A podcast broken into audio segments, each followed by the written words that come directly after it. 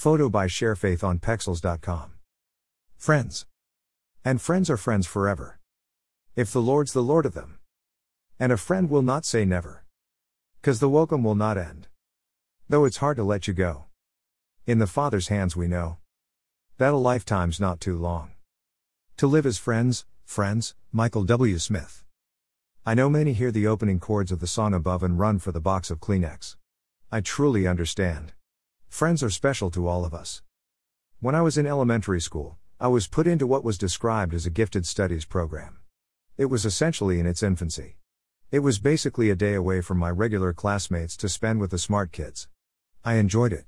I don't know if it helped much. But, it did indicate something to me. I was different. In my mind, I had always had challenges relating to other kids. I would rather have my nose in a book or listening to music at school or church than being with others. I just couldn't deal with it. On some level, I hated school. Granted, most kids do, but that is another post. My parents were different on some level. They cherished social activity. That made it challenging for me, but there was a gift in the package that they offered. With my dad being in ministry, that gave us family slash ministry friends. My mom made very close friends when she was in college. My parents made a point to get together with these friends frequently or once a year. Of course, these friends in turn had kids, who became our friends. These kids, I could relate to, connect with, we had a shared identity. Identity. Most kids in our society struggle discovering their identity. They don't know who they are in this big world. Sometimes, parents and other adults wish to help them. There can be good and bad in this help. In the Christian community, we have been conditioned over the last 30 or 40 years to refer to the butterfly emerging from the cocoon as we describe our becoming a new creation in Jesus. The science that we refer to is the fact that the butterfly has to struggle to get out of the cocoon as part of the process. If the butterfly is denied the struggle, they emerge deformed and ugly, not beautiful. Our point usually is that there is merit in the process of the struggle. I believe this. I believe that we should learn to stand on our own. We should learn to become independent. I have learned something else from nature recently that has challenged that idea a little bit. Not all insects who use cocoons as a means of development function the same as a butterfly. Ants actually have cocoons as they are developing. The queen and other worker ants will actually help the developing ants out of the cocoon. It is wild and amazing at the same time. Ants are a hive species. They live and die by the needs of the community, or for them, the colony. So, I think it is best to look over the whole of nature. At times, we all could use a little help. How do we know the difference? Know your child. Know your friend. Offer gently. Respect their boundaries. Always love them. Children and youth have to learn their identity.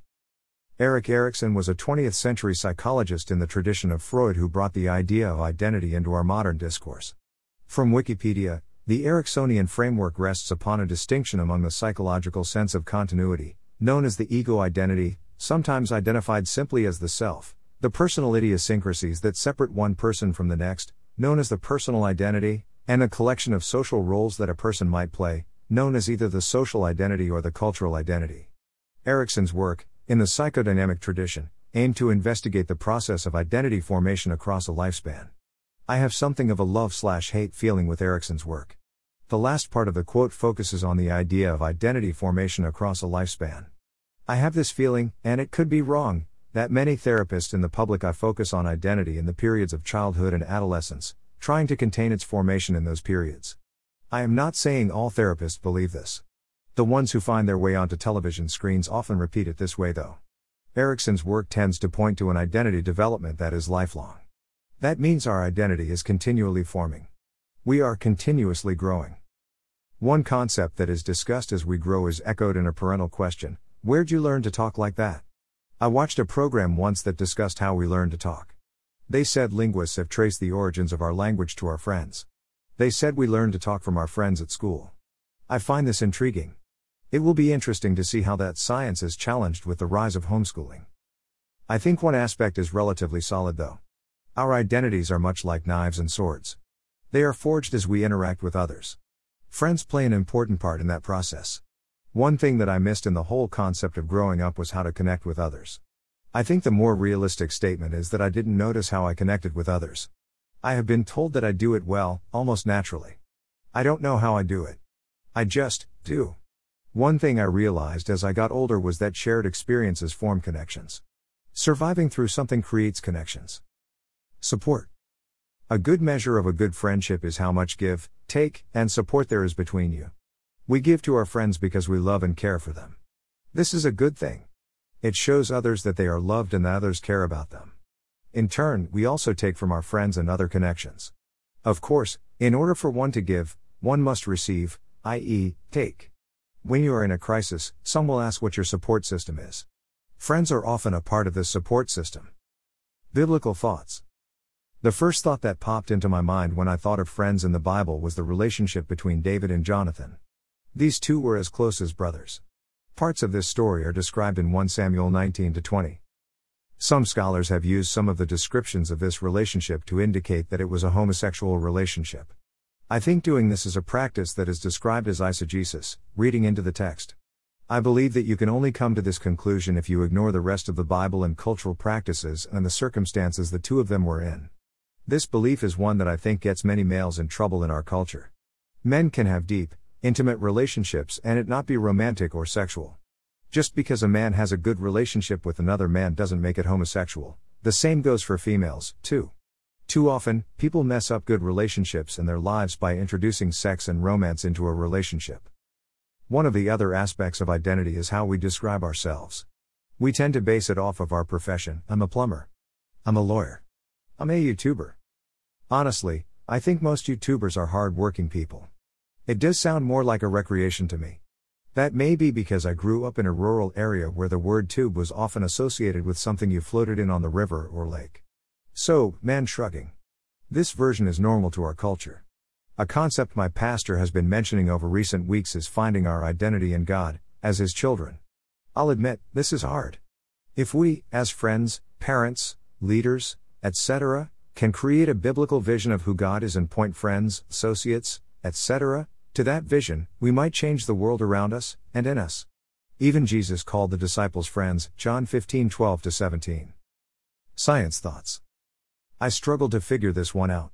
I couldn't remember anything mentioning elements or things being friendly. After mulling it over, it finally hit me that friends form bonds. Elements form chemical bonds between each other. I remembered the term covalent bonds. According to Science Direct, a covalent bond consists of the mutual sharing of one or more pairs of electrons between two atoms. These electrons are simultaneously attracted by the two atomic nuclei. A covalent bond forms when the difference between the electronegativities of two atoms is too small for an electron transfer to occur to form ions. https colon slash slash www.sciencedirect.com topics covalent bond, an overview, Science Direct topics. The general idea is the atoms have a quality about them that attracts them to each to create a mutual bond. Oddly enough, what was an example that I found?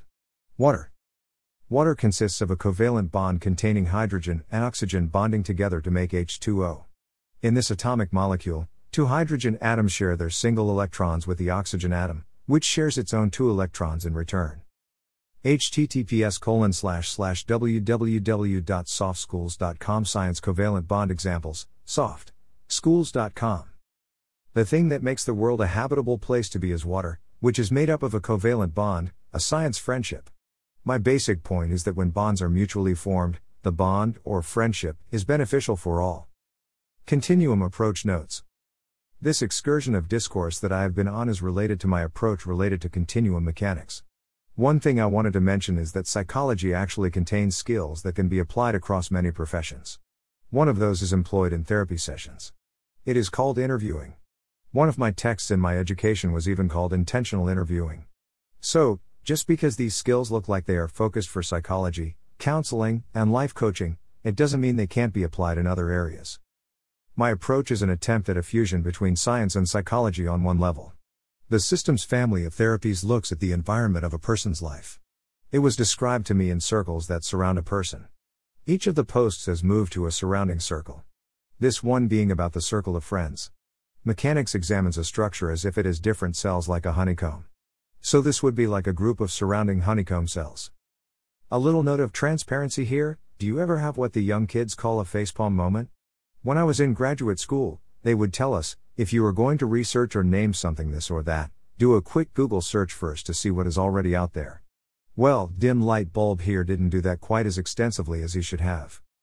I did an update this week to my coaching page and I wanted to look at it to make sure my changes were still there. Well, I tried to look at it through my WordPress app on my phone. That app has a mind of its own and it wouldn't let me look at it fully. So, I googled Continuum Coaching to find my page. Well, I found a lot of other material out there. Of course, my brain is telling me, you idiot, you idiot. But, life goes on. If you chose to make this boat ride with me, you get to experience every time I beach my boat on a sandbar. There was a man named Robert Witherspoon who proposed an executive coaching model that resembles continuum coaching slash mechanics. So, more info to follow, smiley face. Please be sure to comment at the bottom of the post. I would love to hear from you. Please be sure to press the like button, too. You can follow my blog, too. There should be a button on my page. I would really appreciate it. Please consider donating to my page. Either $1.99 or $2.99, or any amount will be appreciated.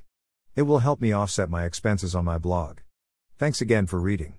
And if you know someone who is interested in life coaching, keep me in mind, please. Make a one time donation. Your contribution is appreciated. Donate. Dash. Make a monthly donation. Your contribution is appreciated. Donate monthly. Dash.